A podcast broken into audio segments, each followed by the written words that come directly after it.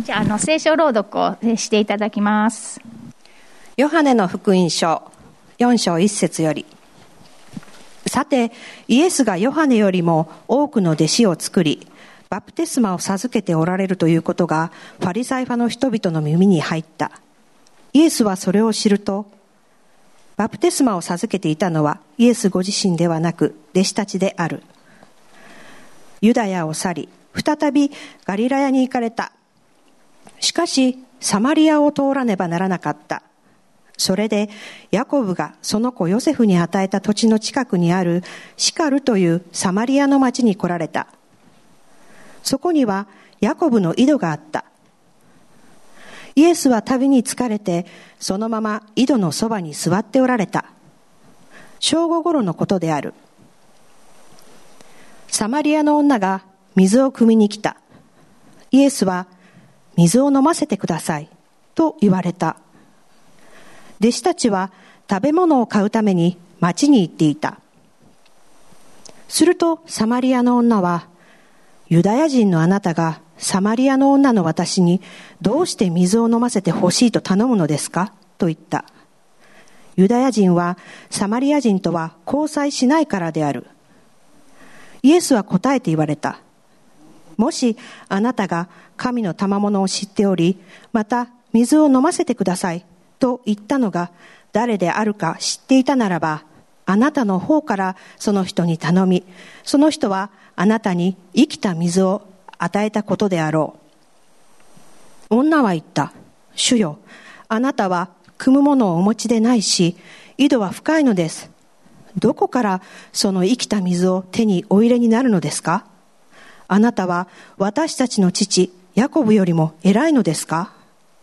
ヤコブがこの井戸を私たちに与え、彼自身もその子供や家畜もこの井戸から水を飲んだのです。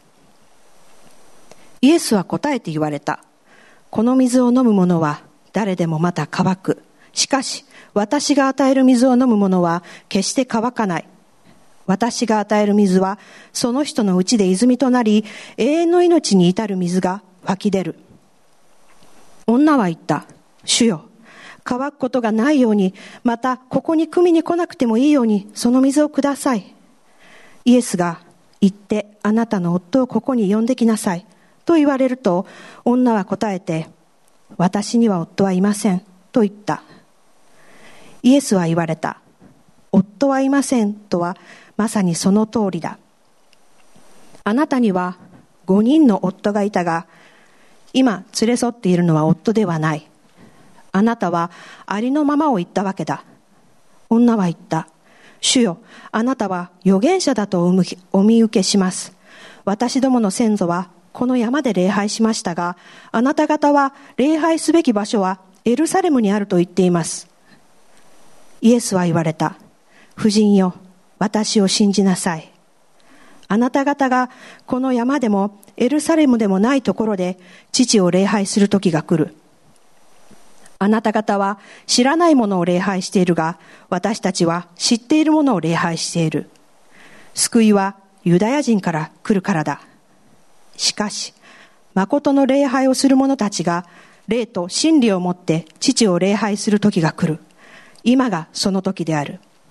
なぜなら、父はこのように礼拝する者を求めておられるからだ。神は霊である。だから、神を礼拝する者は、霊と真理をもって礼拝しなければならない。女が言った。私は、キリストと呼ばれるメシアが来られることは知っています。その方が来られるとき、私たちに一切のことを知らせてくださいます。イエスは言われた。それは、あなたと話をしている、この私である。感謝します。一言祈ります。イエス様、えー、先ほどの、えー、礼拝をと、えー、礼拝の賛美を通して、えー本当に私たちに霊と真理への礼拝へと導いてくださっていることを心から感謝します。どうぞイエス様、あ語るべきえこの者の口を清めてえ、ご精霊様で満たしてえください。感謝します。主の皆によってアーメン。はい。えっと、じゃあ、真の礼拝者ということで、まあ、あの、サマリアのメッセージ、有名なところなので、あの、何をどうしたらいいのか、本当にこのいろいろと苦しんだいろんな出来事があったあ一週間でした。で、まあ、先週、えー、一日ちょっとこうメッセージのね、準備を予定にしていた日があったんですけれども、まあ、その日に、あの、ちょっとしたね、アクシデントがあったんですね。まあ、朝、あの、子供が学校に行くとき、こう、自転車と、まあ、子供に手を置いて、えー、祈って送り出すことをしているんですけれども、あの、いつも通りこう、納屋に自転車を取り出しに行こうとしたときに、あの、自転車のこのサドル、座るところに、まあ、蜂がいるのが気がつかずに、もう触ってしまって、あの、刺されたんです。で右手の親指がね、もう急にもうどんどんどんどん腫れてきて、もう痛くて、もうすぐにあの、病院に行きました。え、こんな時期に蜂がいるなんてっていうか、あの、ことだって、まあ、まあ、針はね、刺さっていなかったんですけど、まあ、投薬、投薬と、まあ、点滴で、まあ、処置は終わったんですけれども、もう家に帰ってもずっと痛いし、もう右手は痺れてるし、家事もできないし、こう、ご飯も、お箸も持つこともできないし、あ、それよりもメッセージ、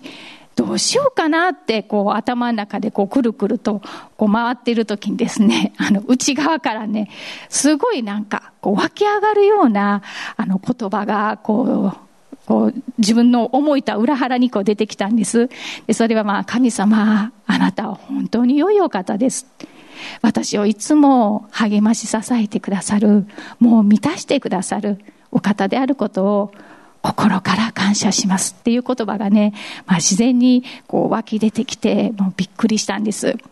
で、以前のね、私なら、まあ、自分が予定していたことがこううまくいかなかった場合ね、どうしてこんなことが起こるんですかってね、結構ブイブイと 怒、神様にね、怒っているものでしたけれども、まあ、今回は、まあ、私たち、私のこの肉的な、ま、感情よりも、霊の方がまあ、ちょっと強かったというか、まあ、柔和な霊が、ま、立ち上がって、えー、来て、来たことを心から感謝しました。で、あの、子供がね、刺されなくて、またおばあちゃんが刺されなくて、ああ、私で本当に良かったなって、まあ、心から思った時に、その時にね、こう、ふーってこう、神様のこう思いがこう、来たんです。上からこう。で、その時に、こう、神様から、こう、私はこう、サマリアの女性に会わなければならなかったんだって。で、なぜなら、まあ、父の心は、私の心そのものなんだっていうことをこう語られたように感じました。で、私はそのイエス様がね、彼女を心から愛している。え人がね、避けても私の愛は変わらないって。どんなにひどい罪を犯しても、悪人であったとしても、私が人を愛する愛は変わらないんだよっていうことを、まあ、その時に語られて、なんかすっごい深い、こう、イエス様の愛に、あのー、まあ、痛、右手は痛いんですけど、こう、涙が止まらなくて、神様の愛にとても感動しました。はい。で、あの、この3、4節のところを見ていくとね、先ほども言ったように、ユダヤを去り、再びガリラヤへ、えー、しかし、サマリアを通らなければならなかったって書いてあります。で、まあ、ざっくりですけれども、あの、ユダヤ人、サマサマリア人は、まあ、かつては、まあ、同じ仲間、親類関係でしたが、あ、る時からユダヤ人はサマリア人を軽蔑する、差別するようになっていきました。いつも上からの目線、見下している。それは宗教的な理由からでした。だからですね、ユダヤ人はサマリアの地方を避けてガリラにこう行く。そのためには遠回りしてでもサマリアをもう避けていたそうです。結構な距離だったと思います。200キロっていうと、まあ、津田から高松までで歩いて45キロですよね。で、それ往復、往復45キロか。ね、なんか、あだから5日間かかっての、この旅っていうかね、歩いて、もうすごい中を歩かれたと思います。で、イエス様は、まあ、ユダヤ人なので、よくよく、こう、ガエルサマリアのこの宗教的問題はもうご存知でした。でも、あえて、サマリアを通らなければならなかった。わざわざこの通る理由は、ああ、何だったんでしょうか。あの、今日はあの、合同礼拝なので、まあ、子供たちに聞いていきたいと思いますけど、えー、イエス様の目的、わざわざサマリアを通る目的は何だったでしょうかメビッチョの子たちはこのサマリアの女の話を聞いたことがあるって聞いたので、セイラちゃん、わかる？なんでやろ？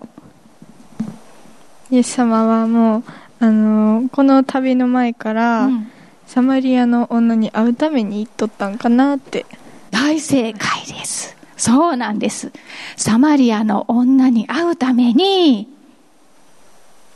このサマリアの地方に行かれました。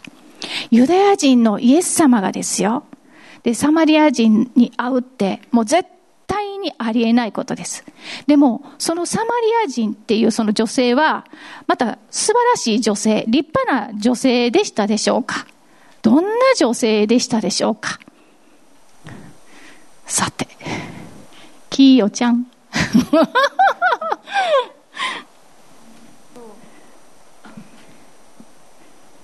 5人の夫がいたけど、うん、今は連れ添っている夫はいない。はい。正解です。大正解です、えー、もうあのー、連れ添っていた男性が5人もいてたという、まあ、結婚と離婚をね、まあ、繰り返していたあっていうこう女性です。だから水汲みに井戸に行く時間っていうのは大抵午前中ですよねえっ、ー、と、ご飯の準備とかいろんな準備をするっていうのは朝ですよね。でも、この暑い、この真昼の時間に、誰もいない時に水汲みに行きます。なぜでしょうか？なぜこんな暑い時期に行きますか？なぜでしょう？あ、じゃあ大輝くん。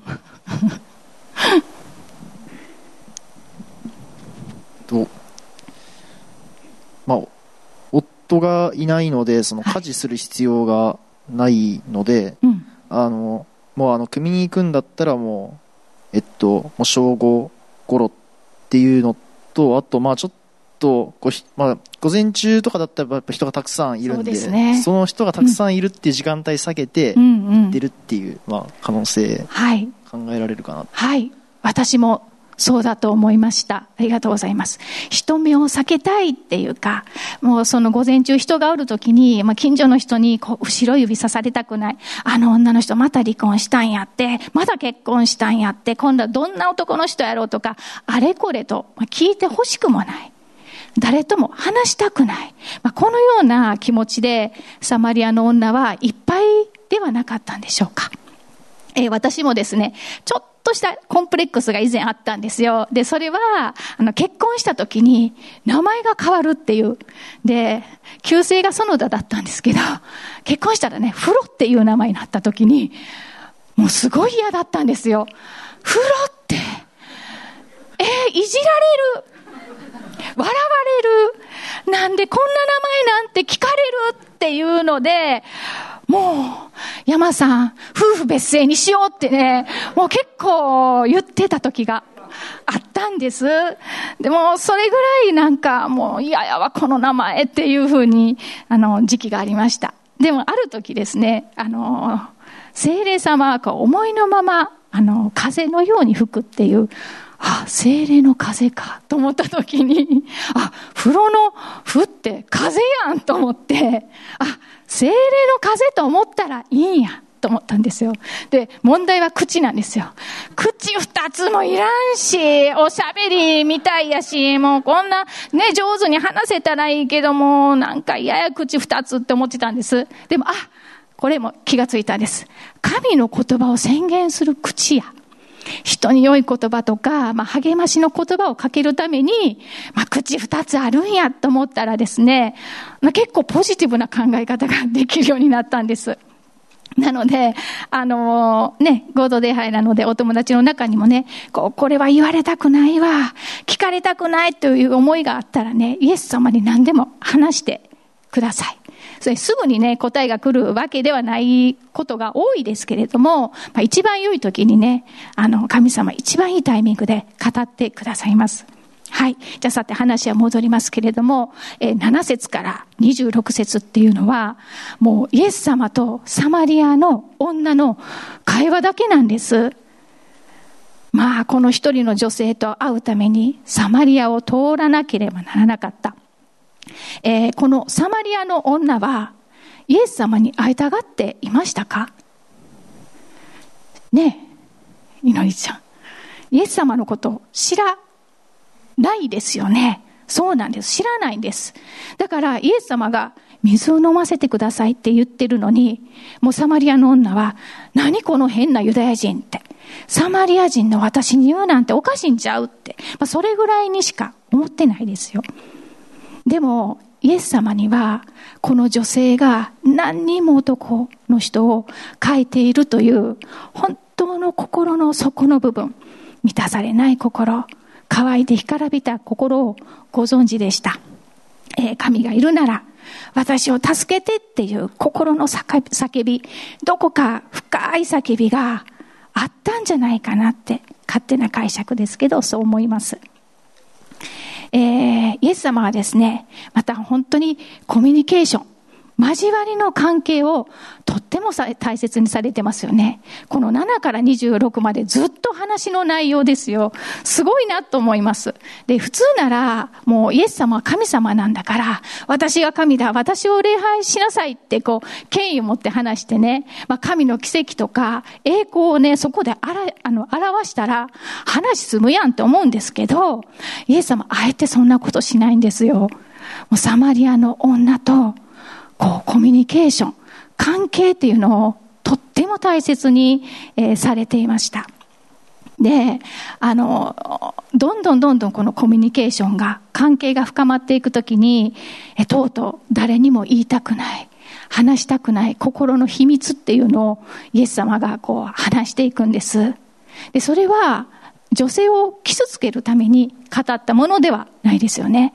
サマリアの女性を本当に救うために、解放するために、癒すために、このわざわざご自身の足を持って運んで、そしてコミュニケーションして、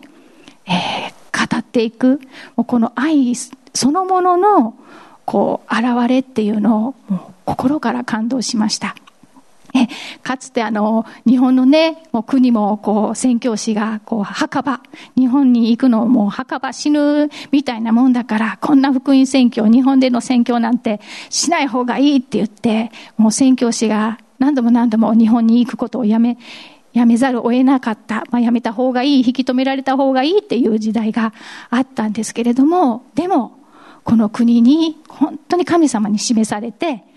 この日本に足を踏み入れて、福音を届けてくださった、この日本を通らなければならなかったっていうか、この本当に従ってきた宣教師たちがいたからこそ、私たちがこうして、こう救われて、恵み恵みに預かれていることを、本当にまた心から感謝したいと思います。えここでですね、私の、まあ、救いの体験をね、させていただきます。えっ、ー、と、当時、私はですね、えー、専門学校を卒業して、高校を卒業して、専門学校卒業して3年目、え仕事をしていました。で、ある日突然ですね、仕事はすごく楽しくて、あの、何も、その悩んでいることはなかったんですけれども、ある日突然なんです。夜中に、こう自分が殺される恐怖の夢を見るようになりました。えー、最初は、まあ、気にしないでいましたけど、だんだんいつも同じ時間帯に自分が死ぬ夢を見て目が覚めるという、もう本当に恐ろしい死の恐怖だったんです。で、もう夜になるのがもう怖かった。もう寝るのが怖かったっていう時期をもう繰り返したんです。で、あまりにも頻繁に見るので、もう私の人生は若くして死ぬ運命なんだって思ってました。なので、遺書を書こうって思ってたんです。で、またある時に夜にね、また死ぬ夢を見ていく、見るんですよ。で、その時に、心から誰か私を助けてください。必死で叫びました。誰でもいいから私を助けてって。えー、本当に乾いている状況でした。で、もう何かにすがりたい気持ちでいっぱいの時に、ふと思い出したんです。私の家系ってキリスト教やったんじゃんと思って、聖書あったわ。読んでみようと思って、まあ当時はですね、私にとってキリスト教は、まあ、宗教としか思ってなかったので、もう押し入れの中からもう聖書をこう引っ張り出して読み始めました。で、心はなんだか楽にはなるんですけれども、まあ、意味はさっぱりわかりません。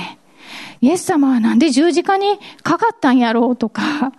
なんで海が二つに分かれるんやろうとか、これって実際に起こったことなのか、フィクションなのか、なんかよう分からんようになってですね、もうどうしようと思った時に、そうや、中学校の時に友人に誘われて、通っていた教会行こうって急にまた思い出したんです。で、そしてですね、日曜日に自転車で10分ぐらいのところでありますので、教会に行きました。すると、更地になってました。教会がないんです。え？ー、ここに教会あったはずやのに、ないやんと思って、もう愕然としたことを覚えてます。で、ちょっともうすごくショックで、まあ、家に帰ったんです。で、教会探そう。でも、あの堺市って教会がめちゃくちゃ多いんです。なので、こう、調べるのに、病院とか教会調べるのには、当時は、携帯電話ないですよね。検索もできないし、ね、道案内もできないし、黄色いタウンページっていうのが、あの、分厚い本がありまして、もうこれで私は教会を探しました。もう大変でした、探すのにいっぱいあるから。で、そこからどんどんどんどん、このエリア、このエリアって考えながら、ふっと神様に、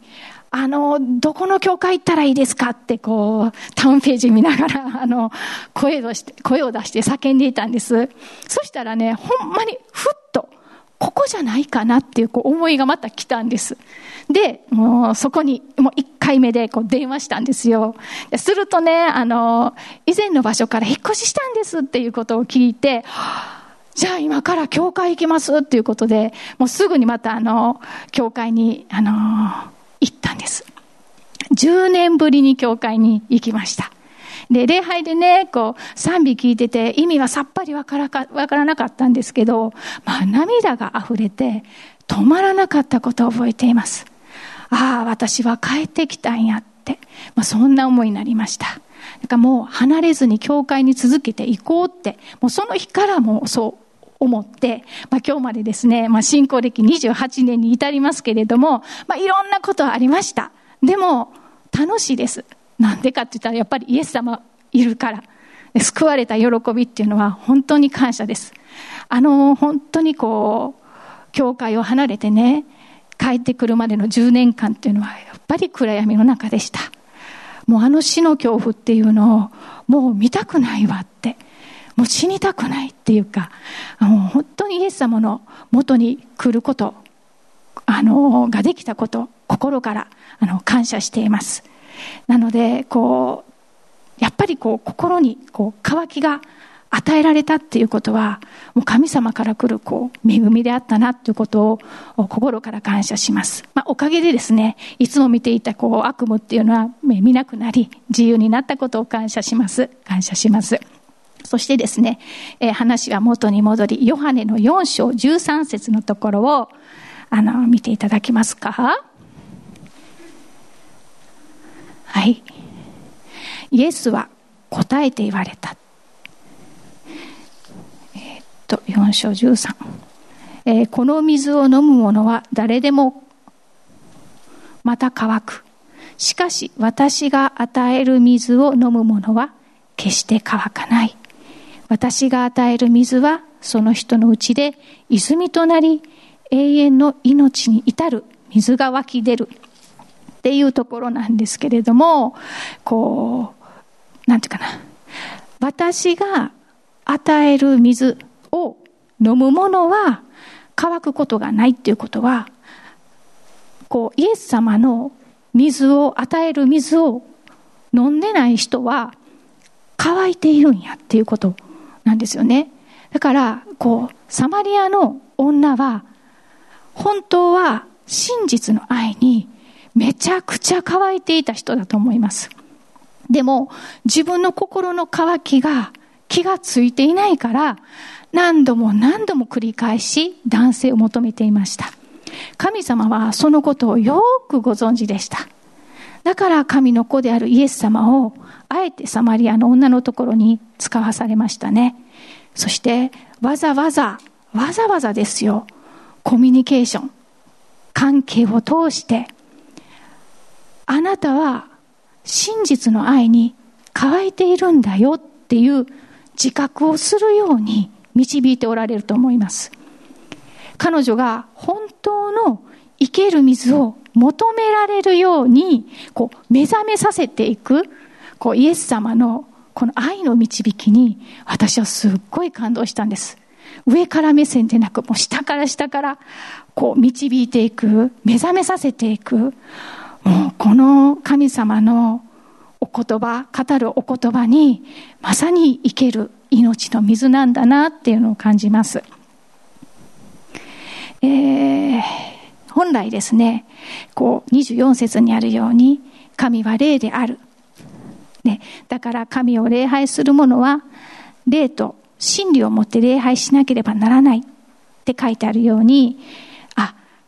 霊で礼拝をしてほしいと言われているけど、肉でも礼拝ができるんだなって思いました。でも神様は、この肉の礼拝、自分中心的な礼拝ではなく、本当に霊と誠を持った礼拝をっていうのを望んでおられます。えー、えー、っと、ちょっと話は、飛びますけれども、1ヨハネの4章7節この御言葉に、人の霊は神様に愛されて作られたと書いています。目的は、神と人とを愛するために、霊は存在します。霊で礼拝することは、愛するお方に愛を捧げることであり、人を愛していくことであるということを本当に感じます。人の霊は神様に愛されて作られた。私たちは神に愛されて作られた。だから、息吹、この息を吹きかけられて、命が与えられていること、愛されているっていうことを心から感謝します。そして、私たち一人一人いろんな個性があります。そのように神様はカスタマイズされて私たちを創造してくださったことを感謝します。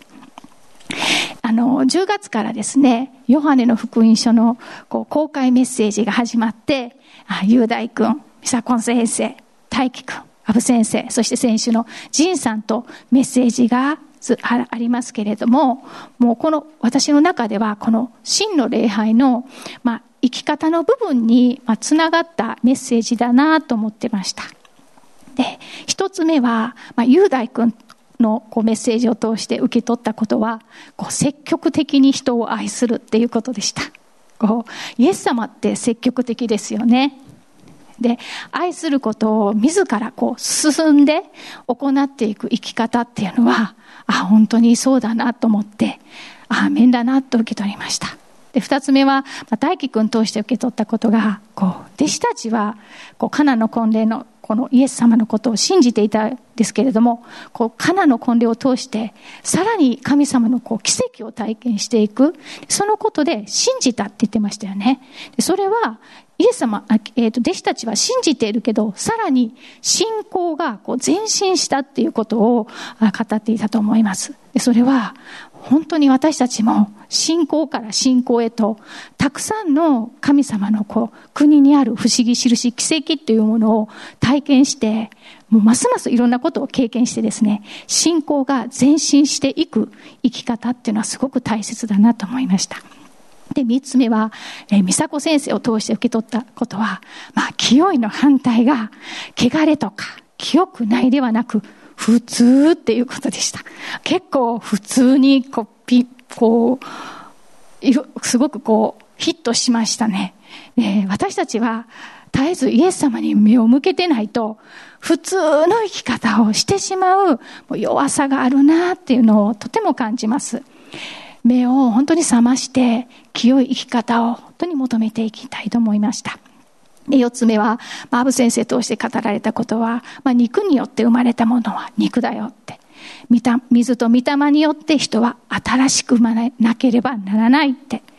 毎日ですね、もう自分の考え方とか、自分中心な考え方って、もう朝起きた時からすぐ来るんです。でもそういうこう考え方を捨てて、あいつもこう、御霊の思いに従う。御霊の心は何かっていうのを、いつもこう聞きながら共に歩む。えー、この人生を選択していきたいと思いました。で、五つ目ですね、えー、先週です。仁さん通して受け取ったことはですね、もうこんな風にこう、感情のジェットコースターがとか言って、仁さんが言っていたと思い思います。で、あの、試練とかね、困難に直面すると、私たちのこの感情のジェットコースターが動き出すんだっていう風に 言っていましたけれども、もう本当にそうだと思います。でも、感情に振る、こう、振り回されると、本当に疲れることを皆さんご存知だと思います。えー、試練、問題っていうのは、もう本当に訪れてきても、まあ、すぐにもうイエス様に持っていく、嵐の中でも、まあ、沈まれるものでありたいなと思います。はい。で、まあ、最後のまとめなんですけれども、まあ、5人の、まあ、メッセンジャーを通して、日々の、こう、礼拝者のまあ、生き方っていうか、ライフスタイルに目を留めて話をさせてもらいましたが、まあ、この4章を通して、こう、今日の朝こう、やっぱこう、5時ぐらいに、こう、思いがこう来たんですよ。あの、これで終わるかと思ったんですけど、思いが来たのが、こう、何よりも神様がこう、こう語ってきた、思いが来たのが、一番大切なことは、この霊とこの真理の礼拝者、誠の礼拝者は、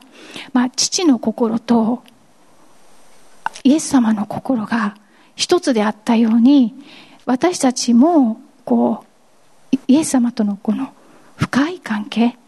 親密なこの交わりで、こう、結びついて、こう、イエス様の心と一つになっていくこと、これが何よりも大切なんだよっていうことを、まあ、今日、まあ、導かれて、あの、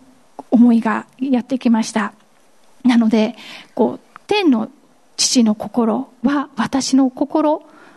にこう一つになっていけるように、もっともっと、こう、お父さんの愛を知っていく、イエス様の心を知っていけるような、こう、歩みをこうしていくと、どんどんどんどんああ、霊と誠の礼拝者に自然になっていくんだなっていうことを感じました。もう本当に心から感謝したいと思います。えー、一言お祈りさせていただきます。愛する天皇お父様、あなたの愛は本当に深いです。天よりも高く、海よりも深くて、そして長くて、広い大きな愛を持っています。私たちは人生をかけてあなたの愛を深く知り悟ることができるように導いてください。私たちはもともとサマリアの女でした。しかし私たちをあなた自らがへり下り愛してくださって目覚めさせてくださったことを感謝します。決してこの目覚めた思いを忘れることがなく次の人に愛する魂に目覚めさせていくことができるようにこの国は主のものであること全ての国民がイエス様に出会うことができるようにそのために私たちを準備させてください。あなたがサマリアの女のように心から愛して交わりを愛しんだように慈しんだように私たちも愛する魂を慈しみ心から関係を持ちそしてその人がイエス様の愛に目覚めるように出会うようにそのようになっていくように私たちがもっとあなたの深い愛に乾くことができるように一つにさせてください。あなたはブドウの木私たちは枝です。この本当にブドウの木にずっとしがみついて一つになっていくことができるように私たちを本当に導いてください。心から主に期待します。心から主に愛します。私たちを愛し選び作ってくださったこと心から感謝します。愛し愛されて主を心から礼を持って礼拝していくものとさせてください。この祈りを心から感謝しイエス・キリストの皆によってお祈りいたします。